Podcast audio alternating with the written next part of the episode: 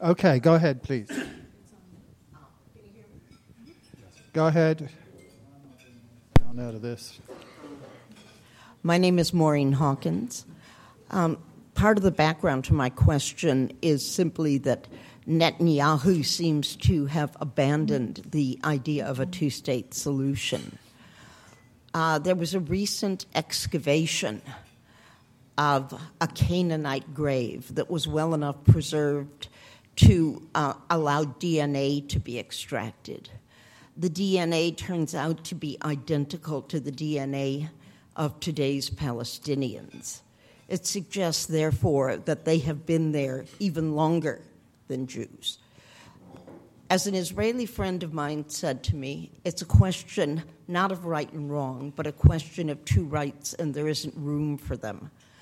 How do you think Israel should proceed to accommodate both rights? Thank you.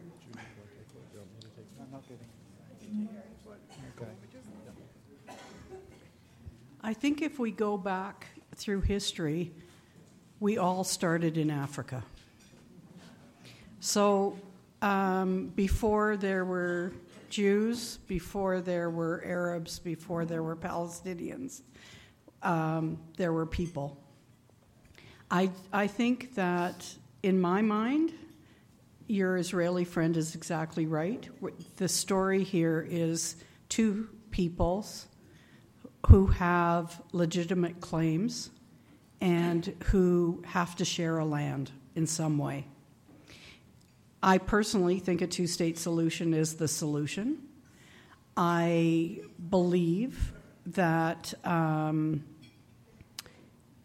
I believe that the Palestinians have not quite got to the point that they're willing to accept the existence of a Jewish state in Israel. I think that there was a time that the Israeli government was ready to make unbelievable uh, concessions. Unfortunately, time has passed and things have changed. But I haven't given up hope. Okay, thank you. Next question or comment, please. Barb Phillips, thank you for a very good presentation. I, I learned a lot. Uh, I'd just like you to comment, and it doesn't matter who, uh, of why uh, last week President Trump canceled the Iran nuclear deal. This week they had the ceremony in Jerusalem of moving the embassy. Uh, we all know it's a powder keg. You're, you spoke to that in your 30 minute conversation. Uh, so why why are we doing it this way this week now and causing the Palestinians to throw rocks and light tires on fire and let's lob a few tear gas missiles over the wall?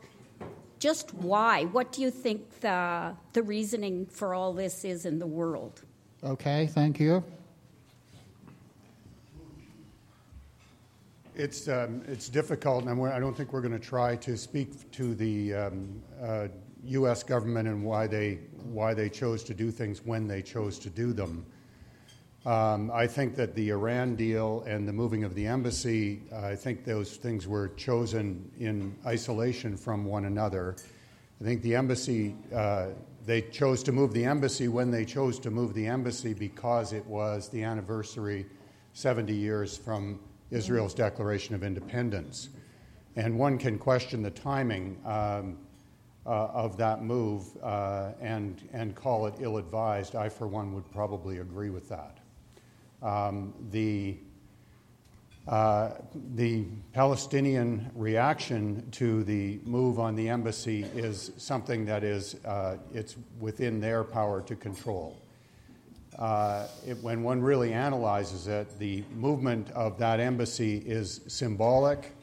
It recognizes a fact. Jerusalem has always been the capital of Israel. It is, uh, and always been the capital of the Jewish people uh, from a religious point of view, and it's always been the capital of Israel uh, uh, from a political point of view. This recognizes that fact on the ground and I don't believe it changes Palestinian aspirations in any way. It is, the embassy is not in East Jerusalem. It's in West Jerusalem, uh, which is an area that I don't think is, is, uh, is by most moderate people is in, in an area that's in dispute and where what part what country it's going to be in when the two-state solution is finally declared. But the timing of it, uh, I would agree, is ill-advised. Thank you. Next question, please. My name is Douglas Mitchell. On the 21st of July, 1946, I was in Jerusalem. The day before, the Irgun blew up the King David Hotel and kicked, killed 91 people indiscriminately. There were British service people, there were Arabs, there were even seven Jews killed amongst those 91. Uh, and so I think the answer to this is violence. Unless we abhor and abjure from violence of all kinds, we'll never have a two state solution. And uh, when I look back at those times, and the Zionists have got to take a large measure of blame for that, and as a member of the British mandate sent there by the British government originally with the Balfour Declaration in 1917, followed up with the approval of the League of Nations in 1922, after over 300, 400 years of Ottoman rule, which we were involved with the Arabs in uh, expelling. Uh, the answer to this is that the, the Israeli Zionists created at least three terrorist groups that I remember who were bound and determined to get the British out of there as soon as possible, and consequently they resorted to violence, violence of all kinds, particularly against British armed forces members. And I carried a loaded revolver in my holster for the only time in my life during the time I was there. So I wonder if you can address this thing because violence has been at the heart of the history of this country back in thousands of years, not just hundreds, not just back back to biblical times, but long before that. Okay. so, so my, my question is, how do we get away from the violence which pervades both sides of the uh, equation? Thank you. Thank you for the uh, great question. Someone who's had their feet on the ground there. Um, thank you. Violence has certainly uh, dominated what has taken place over many of those years. However, we have seen glimmers of hope. We have seen these negotiations. Unfortunately, they've become derailed in many of these instances by extremists on many sides. So, how do we get away? How do we break this cycle? Let me suggest that what's taken place in Gaza over the last couple days is a, is a great springboard for what needs to be done.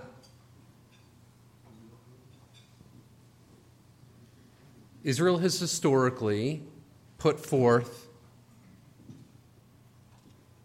agreements proposals to share these two states. They have been rejected outright every time with no counter proposal. What we see in Gaza right now is a terrorist group who, whose aims are absolutely being met by the media and people not looking objectively at this situation. So we are our hearts, our heartstrings are tugged at when we see people being killed. The truth comes out 24 hours, 48 hours after the fact, admitted by Hamas themselves, that 50 out of 60 casualties yesterday or the day before were Hamas operatives. Our heartstrings are tugged when we hear about a baby that died. 24, 48 hours later, a Hamas health official, a Gazan health official themselves, these are their words, says that baby did not die because of tear gas. This baby had a pre existing condition. But as we look at these situations and allow ourselves to play into Hamas's hands, which is simply to make Israel look as bad as possible. Israelis abhor the idea of continued casualties. But 40,000 people at your border, whose objective is to breach your border, where you have civilian populations within a kilometer, are not something, that's not something that Israel cannot take seriously. So, how to, again, back to your question, we need to reinforce. I'm, I'm a behaviorist in my, in my professional work. We need to reinforce good behavior. We don't reinforce bad behavior. Hamas was sending innocent people to that border. There are many verified instances of that where there are innocent people, nonviolent people at these protests, definitely. But Hamas was urging people on. The more casualties that they can present to the media, the better. This is continuing to perpetuate a, perpetuate a cycle of violence. Okay, thank you. Next question, please, Thank or you. comment. Ruth Alzinga. Uh, perhaps it is a comment, and you may have a response.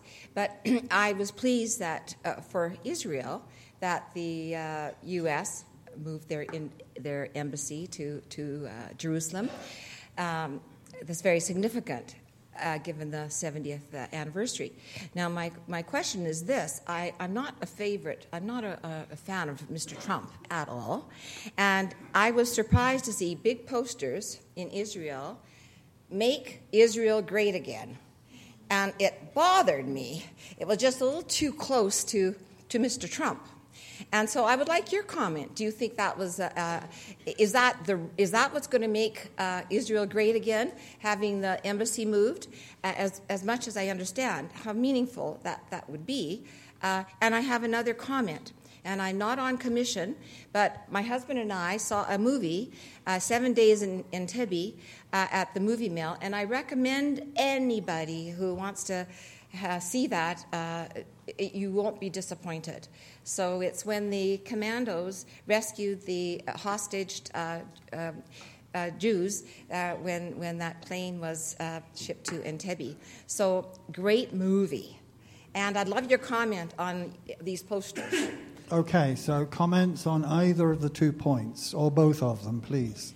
Well, I think I think um, I'll, I'll just repeat what um, I think Jeff said is that the uh, moving the embassy uh, from Tel Aviv to Jerusalem is a hugely significant symbol. Um, it recognizes the fact on the ground that this is Israel's capital. It has always been Israel's capital. The Knesset, the, gover- the um, seat of government, is there. The Supreme Court is there. It is um, Israel's capital. So I think it's a hugely significant thing. Trump has a lot of fans in Israel because of, of uh, the positions he's taken, and I'm not going to comment on that. Okay, next comment or question, please. Uh, my name is Mike McKeag. I just would be interested to hear your, your comment. I, I understand that either side has to put forward their version of events, and I know that uh, there's been uh, statements in the press that uh, Hamas just ran in front of the bullets and got 60 people killed and that. But if you're going to defend what the Israeli government or army is doing, they're one of the probably one of the better armies in the world. And I'd like an explanation of why a Canadian doctor in his scrub uniform, standing by himself, well away from the fence, would be shot by an Israeli sniper. That, that one just doesn't make sense. Okay, I, I don't think we know why the doctor was shot. I, I think it's fair to say that uh, the Israeli soldiers do not have in their terms of engagement that they are to attack medical people. Uh, I do know that even um, that in conflicts, sometimes soldiers even shoot their own soldiers. It's an error. Uh, I do know also that the that the Hamas um, uh, people who who came to demonstrate and were orchestrated by Hamas burn tires to uh, destroy the visibility of the of uh, Israeli soldiers on people that were coming to the border. Uh, this is a slide that was taken recently, and it shows the kind of chaos that's at that border. So um, we don't know, and I'm sure there'll be some kind of investigation, but I doubt that that was a deliberate shot at that doctor. Okay, thank you. Next question or comment, please. Terry Shillington. Um, thank you very much for a very informative presentation. Um, one has the impression over a number of years that there are no good guys in this story. Uh, I, I, don't want to begin to defend uh, some of the Palestinian tactics and their negotiating stances and Hamas's leadership, but frequently uh, our church has observed, has, has um, seen the average Palestinian on the ground as a victim in this whole process as well. And uh, we've had a number of ecumenical observers in Palestine over the years uh, trying to um, protect Palestinians.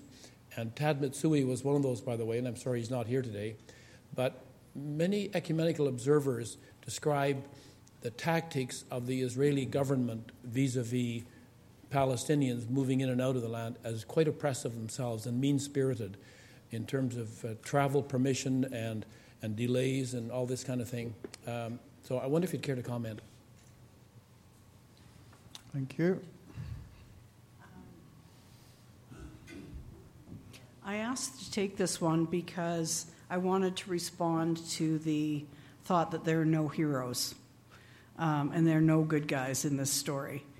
And there are good guys in this story. I want to talk about the Israelis and the Palestinians who are working on coexistence. And there are Israelis and there are Palestinians who are meeting and who are talking and who are trying to sort things out human to human. Um, there are a lot of good people, not necessarily. Um,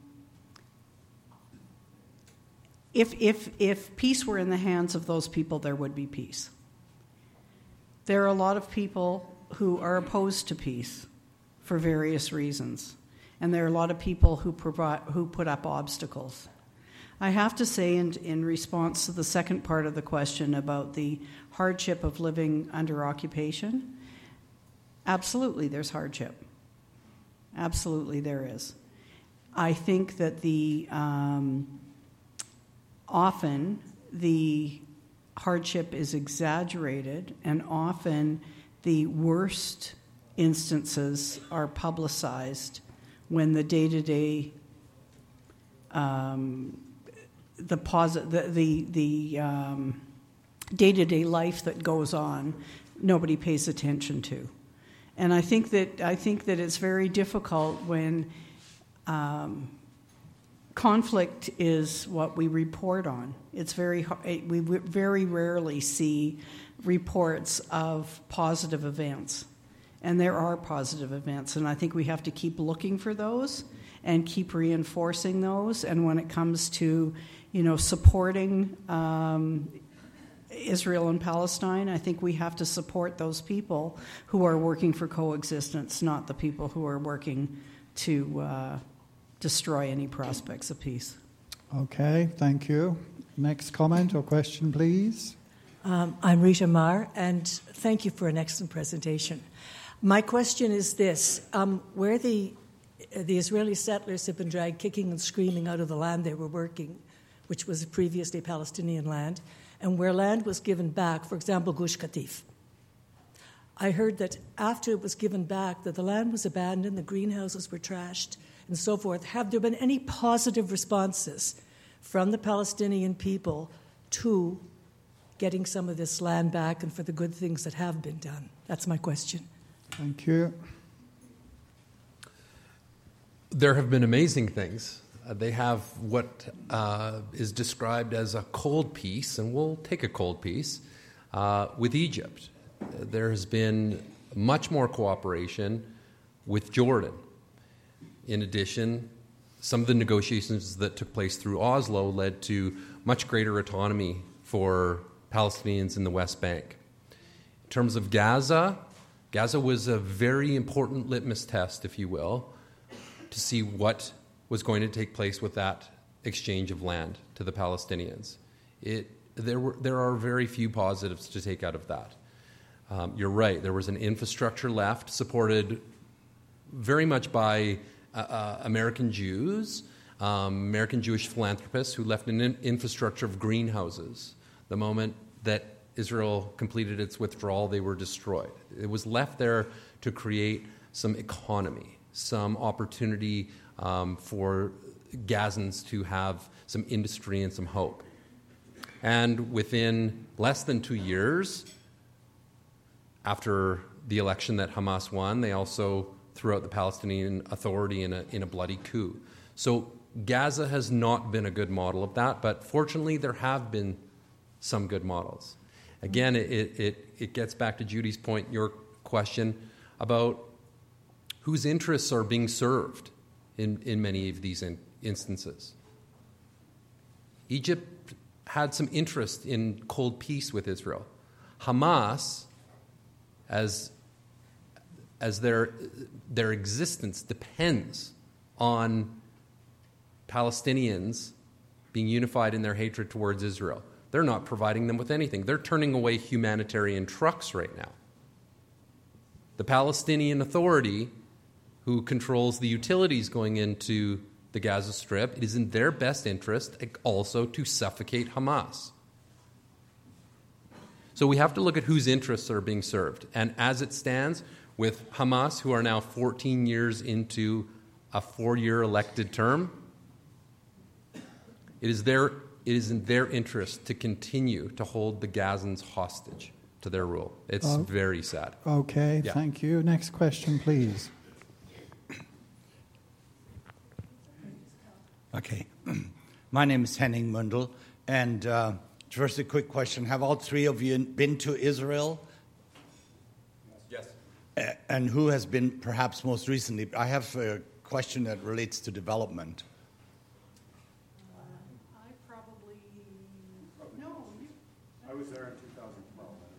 Okay.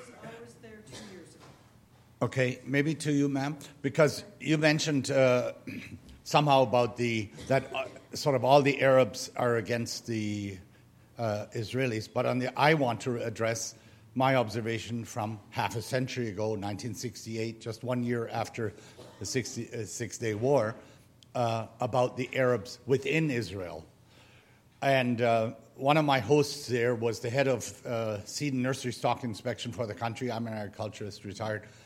And so we traveled up and down the country quite a bit, but that's half a century ago. But it was so apparent this village is Arab, this is Jewish, this is Arab because of the poverty and the poor production and so on. So I would just uh, wonder developmentally, an update is there more equalization taking place in that connection? There's still a gap.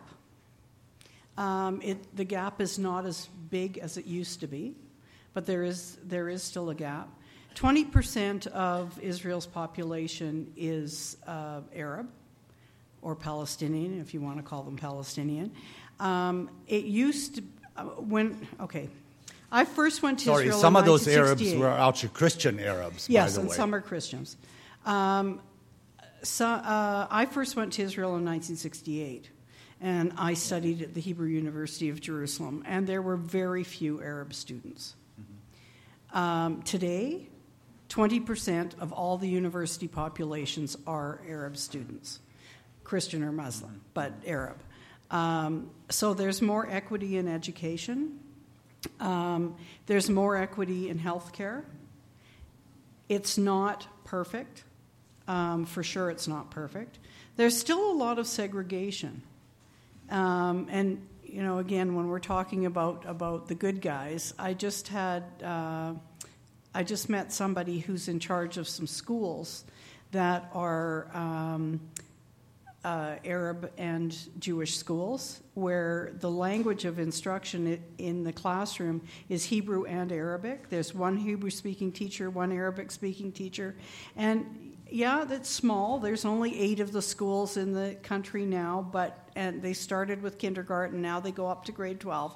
It and it they're public schools. They're publicly funded. Um, there's there things are changing. There are now um, Arab uh, diplomats. I think there's an Arab uh, judge on the Supreme Court. Things are changing. Things are getting better. Thank you very much. I really appreciate it. okay, that. thank you. Well, while we're waiting to see if there is another question, I have a question for you. You showed the historic photo in your presentation of Prime Minister Rabin and Yasser Arafat with Bill Clinton in the background. That was 25 years ago, 1993. Um, it would seem that the leaders of those days were more successful in bringing the Israelis and Palestinians together.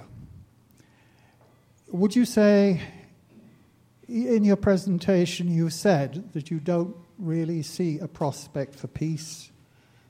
The two state solution is still on the books, but it's receded far into the distance.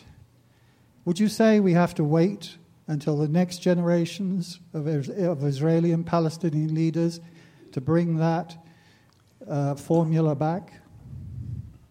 In other words, can the current leaders make peace, or do we have to wait for another generation? I think it's true that the current um, Israeli leadership uh, sees far less prospects for peace than, than they did 25 years ago. Um, there's been an awful lot of water under the bridge since that. There's been the second intifada since, uh, since the Oslo Accords. There have been implementations of the Oslo Accords, however, it's not entirely dead. And the, the fact that the Palestinian Authority uh, provides the civil administration for 80% of the Palestinians living in the West Bank is an example of the fact that, um, that those accords have been implemented.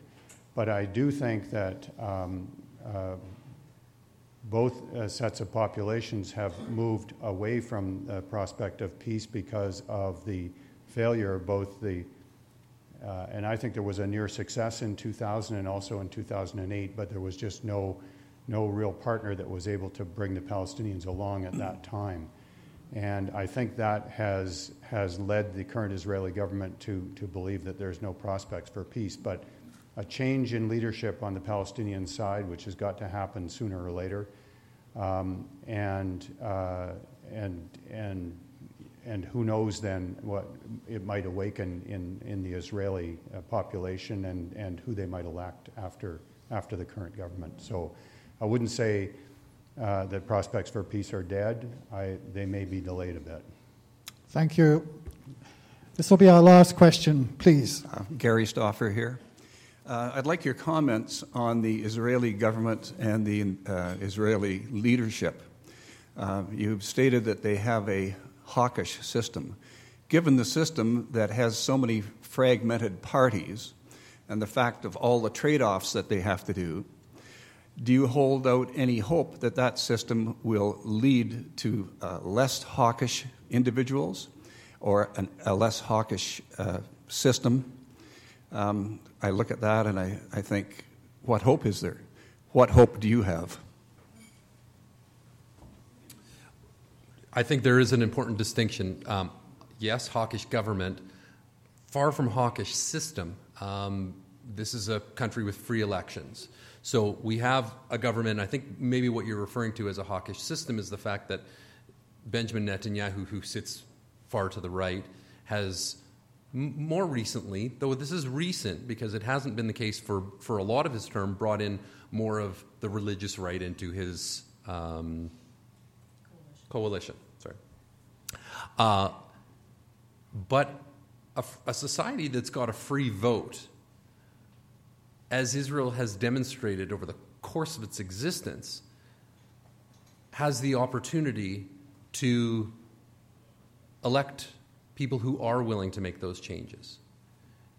One thing that I think Judy had, or Jeff had mentioned was Israelis love a hug. They cannot resist a hug. It's a, it's a proverbial saying, obviously. But the reality is that when they feel secure, they are willing to give back that embrace. When they don't, when they're backed up against in, into a corner by the international community, when they feel like nobody understands what they're going through on the Gazan border, etc., that is when they tend to get into their turtle shell and elect hawkish governments. But there have been many doves elected.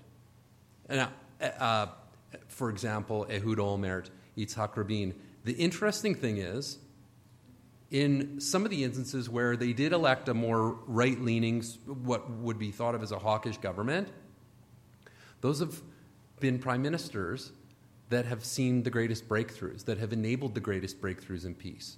So, for example, it was Ariel Sharon who saw the withdrawal from Gaza. It was Begin who was, was um, negotiating with Sadat. So we see some of those breakthroughs even with some of the hawkish, strongest ones. So is Netanyahu the guy? I don't know. I don't think we've necessarily seen what, he, what kind of risks he's willing to take. Okay, I think that question mark sums it up. A round of applause, please, for our speakers.